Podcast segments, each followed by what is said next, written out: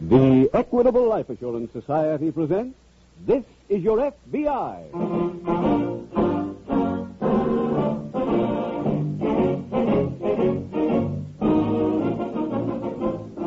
This is Your FBI, the official broadcast from the files of the Federal Bureau of Investigation.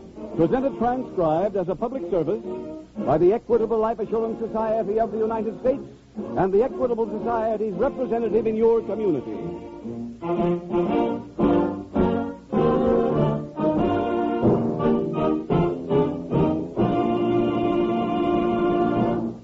The Equitable Life Assurance Society has nearly 8,000 trained representatives from coast to coast, serving more than 4 million members. Tonight, one of our Equitable Society representatives has a brief message on Social Security.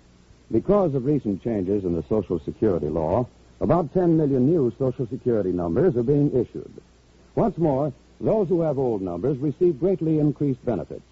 So this is a good time to look at your financial situation, to see what lies ahead for you and your family. You'll get a lot of help in this job from the Equitable Society's famous fact-finding chart for fathers and mothers. Listen carefully in about 14 minutes when Mr. Keating will tell you more about Equitable's fact finding chart and how it can help you.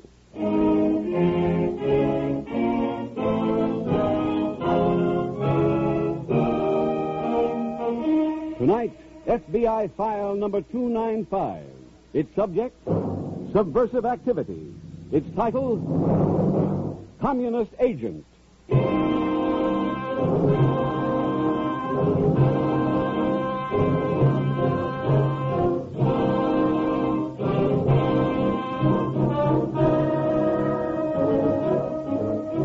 The United States is a nation founded in the blood of revolution. Perhaps for that reason, we as a people have always been uncommonly tolerant of minorities. However, there is a minority group among us today whose motives bear looking into. That group is the American Communist Party and those who, while not belonging, subscribe to its ideals. What would these people, if successful in their attempt to overthrow this government, bring us as a substitute? Thomas Jefferson, a man they hold nothing but contempt for, once wrote, The God who gave us life gave us liberty at the same time. The man who made the Communist International a reality, Nikolai Lenin, also had some words to say about liberty. He wrote, It is true that liberty is precious. So precious, it must be rationed. This evening, the Federal Bureau of Investigation brings you a case from its files concerning a communist agent. A man who believes in this rationing of liberty. Not of his liberty, mind you, but of yours.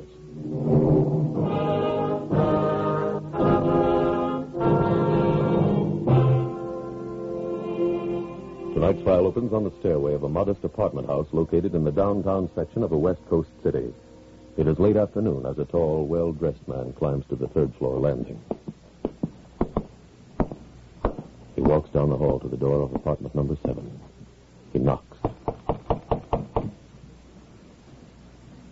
Receiving no answer, he tries the door, finds it open, and enters.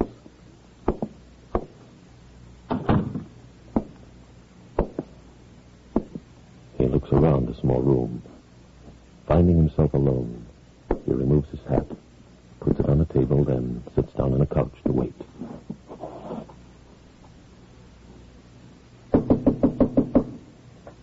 Mr. Merton. Mr. Carter, Yes. package from Powell's department store. Sign here, please. Mm-hmm. All right. Thanks. Careful, it's heavy. I got it. He places the package on the mantel and returns to the couch. Ten minutes, twenty minutes, a half hour passes. Suddenly, the apartment door opens.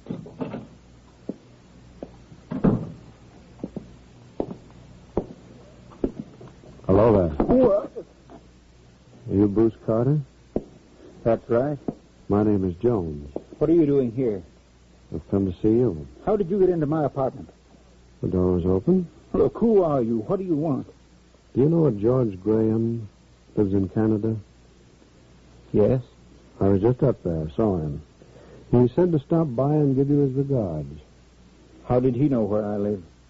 I wouldn't know. Mr. Carter, you work for a shipping company, don't you? That's right. Why?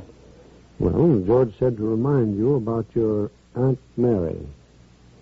She's not feeling very well these days. Oh, Care to talk about her? no. Not today. Very well. Will you be at your office tomorrow? Yes. I'll call you there.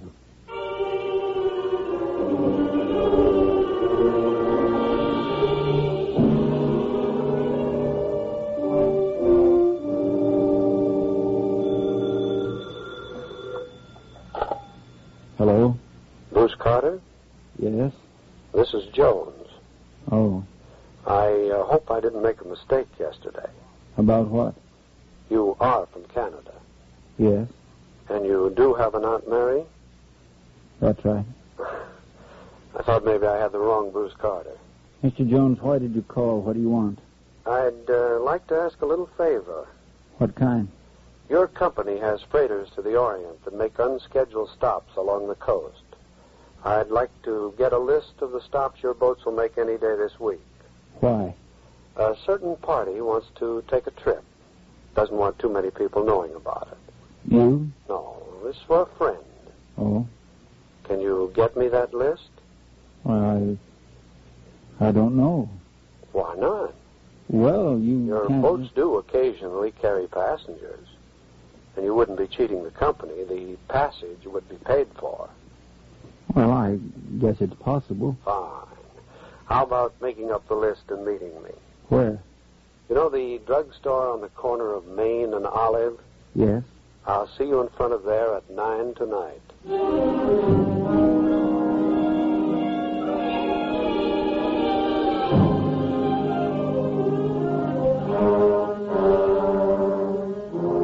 The following morning at the local FBI field office, Agent in charge Webster interrupts his conversation to introduce Special Agents Taylor and Grayson to his visitor. Taylor, Grayson, this is Mr. Carter. How do you Hello, know? Mr.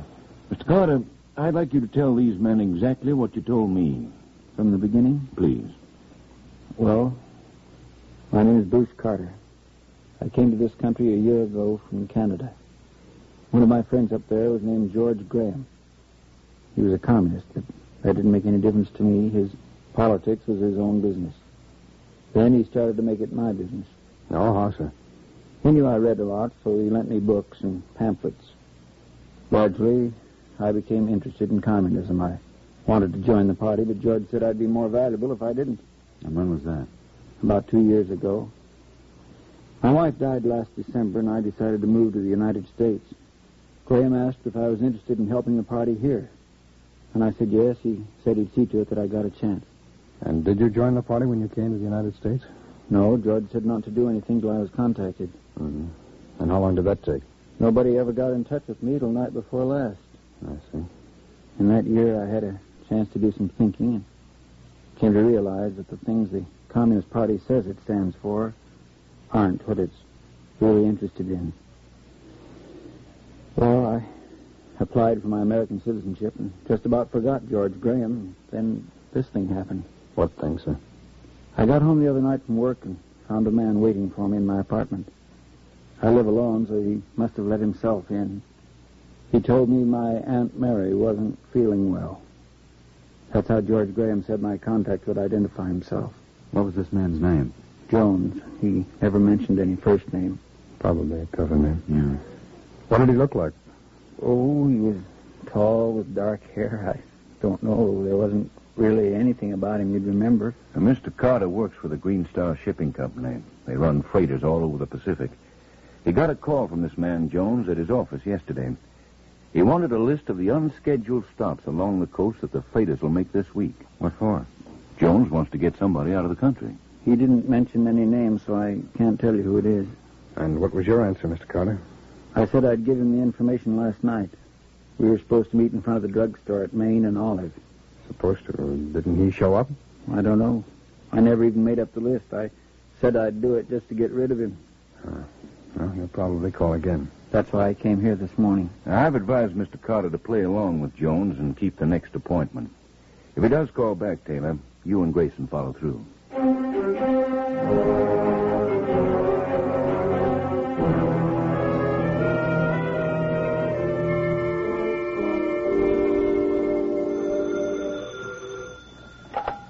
Hello? Bruce Carter, Yes.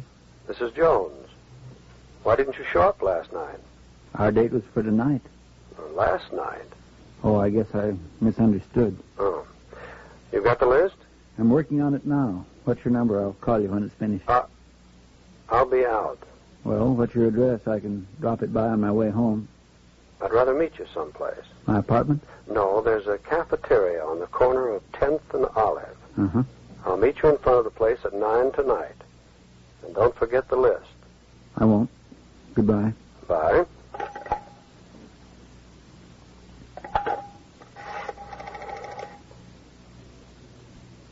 Operator, get me the FBI.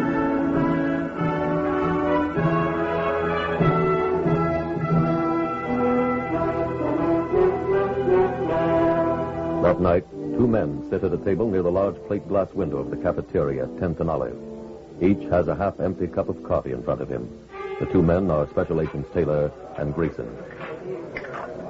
Another cup of coffee, Kurt? Fourteen's as far as I can go. Too bad we can't get a little of it out to Carter. Poor guy must be half frozen. Yeah. Been out over there two hours now. Beginning to be one of those cases, Jim. Yeah. You've got a name that's probably an alias and almost no description. Time element's what bothers me, Kurt. Miss Jones wants to get somebody out of the country, so he takes a long shot gamble and tries to work through Carter, about whom the party really knows very little. That means this somebody must be hot. Mm-hmm. And if they don't get him out through Carter, they'll switch to some other contact. Yeah. Well, I doubt he'll show tonight. Oh, I guess not. Come on, Kurt. Go ahead. Thanks. Come on, Mr. Carter. Don't you want to wait anymore? No, we might as well face it. This time you got to stand up. I don't understand. Allie probably got suspicious when you asked about his phone number and address this morning. Say, I thought of something while I was waiting here. I don't know if it'll be of any help. Now, what is it, sir? I noticed a package on the table in my apartment that night after he visited me. I thought maybe he left it by mistake. It turned out to be mine. It was an order from Powell's department store. You didn't know it was there? It wasn't when I went to work that morning. How long was this Jones in your apartment before you came home? I don't know. Well, he could have accepted that delivery. Yeah. He, he must have. When the janitor takes anything, he always holds it till he sees me. I see. Well, if Jones was there when the package came, whoever delivered it might be able to give us a description. Fred, let's start working on that first thing in the morning.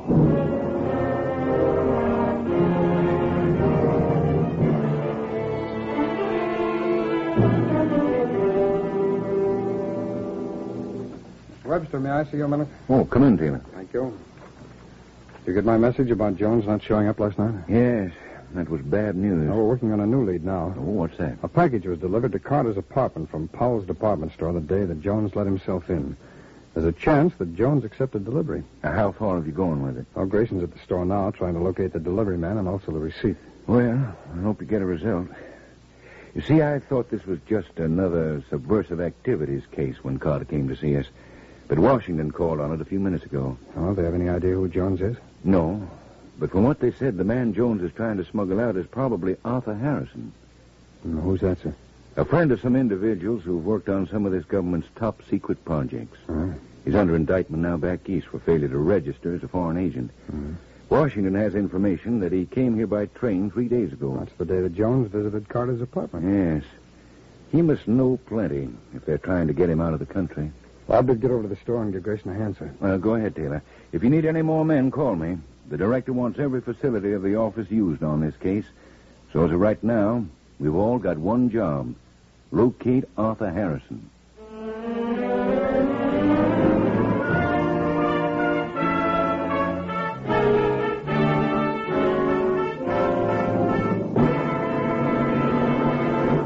We will return. return in just a minute to tonight's exciting case from the official files of your FBI.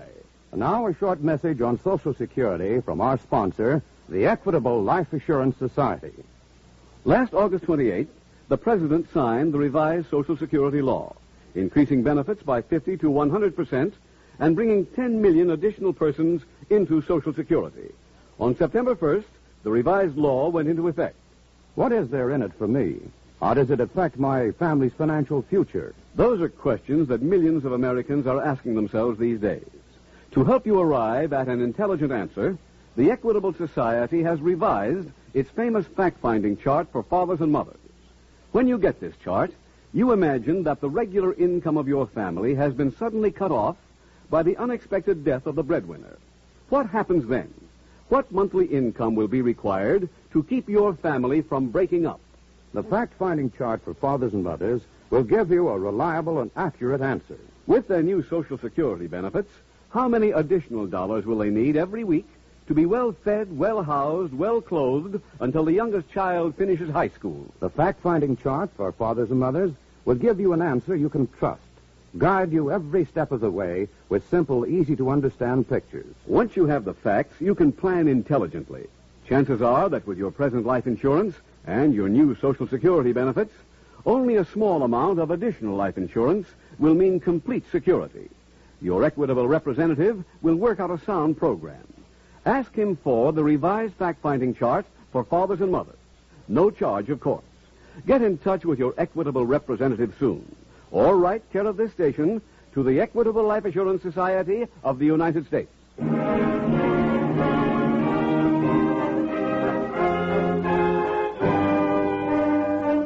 And now back to the FBI file Communist Agent.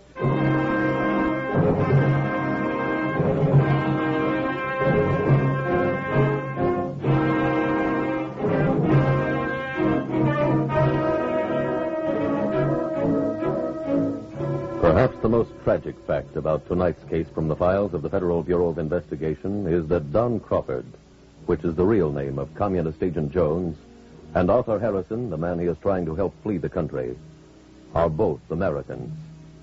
Each was born in this country and grew up with the advantages that are inherent in that statement. Yet, each became a communist and adopted this foreign ideology. Why? In their cases, as in so many others, the answer goes back to their younger days, when the doctrine was first taught them. Each joined a cell of the party before his 21st birthday, a cell made up of other young Americans similarly indoctrinated. You, as an individual listener to this program, might be asking what you can do to help stem the tide, to prevent the communist total in this nation from swelling. There is an answer. Teach the youngsters now growing up more than the three R's. Teach them that as Americans, they are part of a people who own the most precious thing in the world their personal freedom.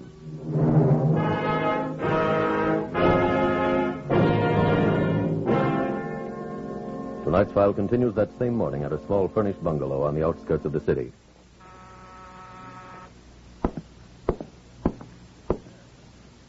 Who's there? Leave it, Harrison. Oh, just a moment. Good morning, Jones. Morning. Here's the papers. I brought some groceries. Oh, thank you. Just having breakfast? Yes. Uh, can I pour you some coffee? No, no. I'm only going to stay a minute. How are you coming along with the steamship companies? Well, Oh, I think I should know something later today. I hope so. I don't particularly enjoy being holed up in this place. Anything I can get you, Mr. Harrison? Uh, yes, some books. I've made out a list here. Would you get them for me? Sure, let's have it. Here you are. Sure. Anything else? A nice ocean voyage. No, we'll get that straightened out. In fact, I better get out of here and go to work on it right now. I'll call you later.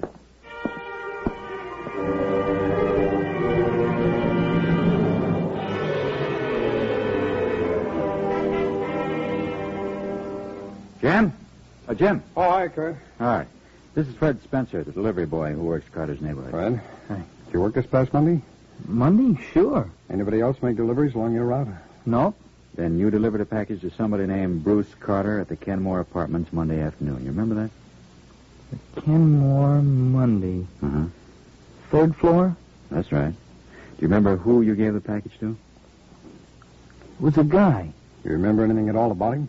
I don't remember his face. He he was kind of tall. Did he sign for the package? Well, sure, I wouldn't give it to him unless.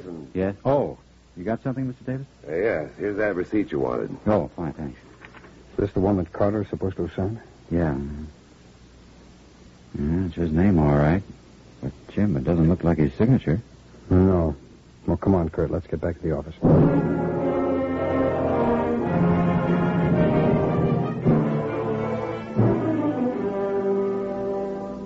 Get anything at the store, Taylor? Yes, Mr. Webster. The delivery man said he probably gave the package to Johns. We found the signed receipt, and Kurt's having it photostated now. You showed to Carter? Yes, sir. It's definitely a forgery. Yeah, we Uh, got pictures of Arthur Harrison a few minutes ago. Oh? Yeah. Thank you. Mr. Webster, you said we could have as many men as we needed on this case. It still goes. Well, I've got a theory, and with enough manpower, we might be able to locate Johns. Well, let's hear it. Well, the meeting place he named on the first phone call was Main and Olive. The second was 10th and Olive. Uh-huh. Jones told Carter he had just gotten in from Canada. That would make him a transient, and as a transient, he's probably living in a hotel. Well, we haven't got enough men to cover every hotel in town. Well, how about checking the Olive Street area between 10th and Main? My guess is he made the dates for there because they're close to home. It's a possibility. If Grayson and I got some help, sir, we could inspect the registers at every hotel in that section and compare the signatures with the photostats. Get up your plans, Taylor. I'll have the men report to you as soon as you're ready.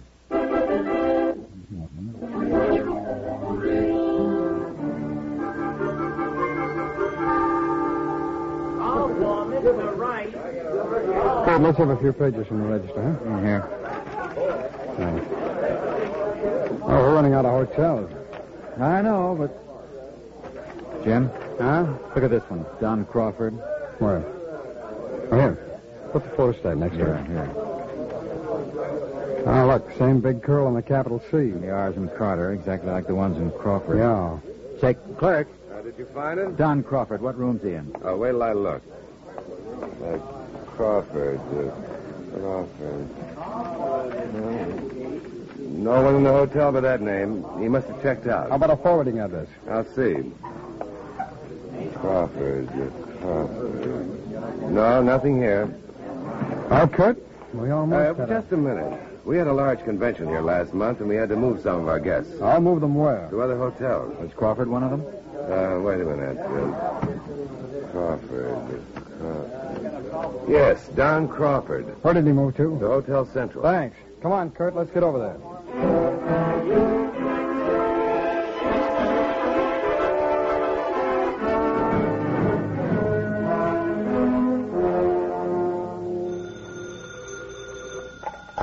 Hello? Mr. Harrison, That's right. this is Jones. I've got good news. You leave tonight. From where? Up the coast. Oh, what kind of a boat? An oil tanker. I had you signed on as a member of the crew. The crew. That was the only way.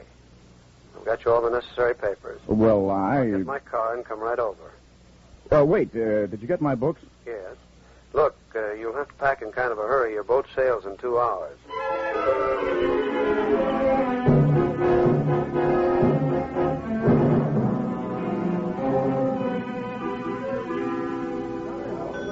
Can I help you, gentlemen? Yes, we're from the FBI. Here are my credentials.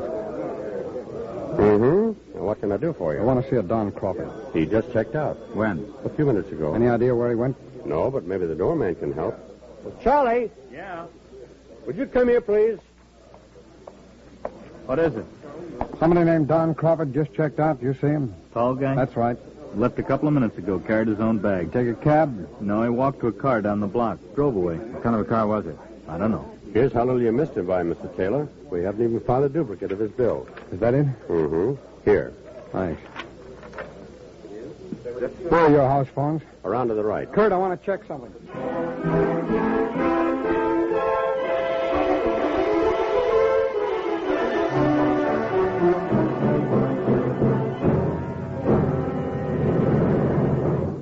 Can I give you a hand, Mr. Harrison? I'll Ah, be all packed in a minute. We haven't got much time. Oh, hand in that toilet kit. Okay. How far did we travel to reach the boat? Forty miles. Got everything? Yes. I'll take the bag. Thank you. Go ahead. Thanks. Car's right in front here. Uh, what about my Siemens papers? I've got them. You'll only have to work one day and get sick. There's a good sick bay on the boat. Well, I'll need it. Here we are. Wait till I throw your bag and back. now, slide in. Just a minute, please. What? You must be Don Crawford. And he's Arthur Harrison, Jim. What's this all We're about? special agents of the FBI. You'd both better come along with us.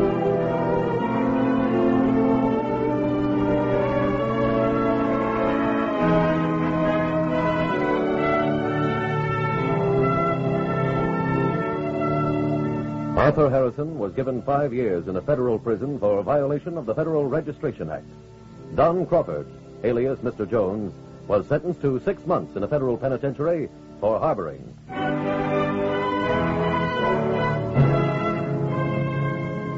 Special Agents Taylor and Grayson were able to apprehend these two men because the last charge on Don Crawford's hotel bill had been for a phone call. A call to Arthur Harrison's bungalow. These two arrests did not, of course, end the subversive work of the Communist Party in the United States. They are still active in every state in the Union. But they can be prevented from accomplishing their goals with the aid of an alert, watchful citizenry. If you suspect anyone of espionage, sabotage, or subversive activities, report the facts to the Federal Bureau of Investigation. Please report only facts. Remember that the ideological war between communism and democracy is a battle between the big lie and the big truth. So avoid reporting malicious gossip or idle rumor. Get the facts. Then turn to page one of your telephone directory for the number and call the nearest field office of your FBI.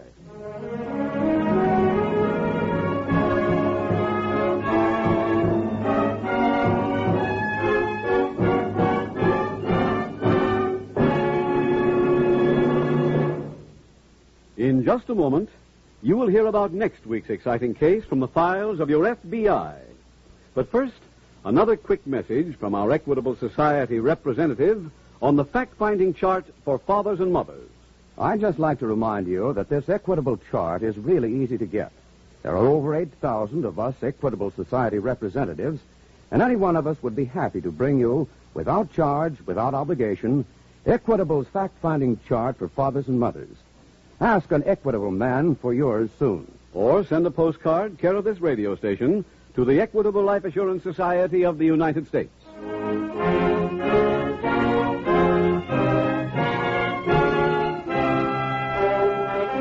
Next week, we will dramatize another case from the files of the Federal Bureau of Investigation. File number 296. Its subject, armed robbery. Its title, The Floating Stick Up. The incidents used in tonight's Equitable Life Assurance Society's broadcast are adapted from the files of the Federal Bureau of Investigation. However, all names used are fictitious, and any similarity thereof to the names of places or persons, living or dead, is accidental. Tonight, the music was composed and conducted by Frederick Steiner. The author was Jerry D. Lewis. Your narrator was William Woodson, and Special Agent Taylor was played by Stacey Harris. Others in the cast were Parley Bear, Whitfield Connor, Tony Hughes, Bill Johnstone, Gil Stratton Jr., Tom Tully, Theodore Von Eltz, and Carlton Young. This is Your FBI is a Jerry Devine production. This is Larry Keating speaking for the Equitable Life Assurance Society of the United States and the Equitable Society's representative in your community. And inviting you to tune in again next week at the same time when the Equitable Life Assurance Society will bring you another thrilling transcribed story from the files of the Federal Bureau of Investigation. The floating stick up on This Is Your FBI. Stay tuned for the adventures of Ozzie and Harriet. There's fun for the whole family when Ozzie and Harriet come your way next.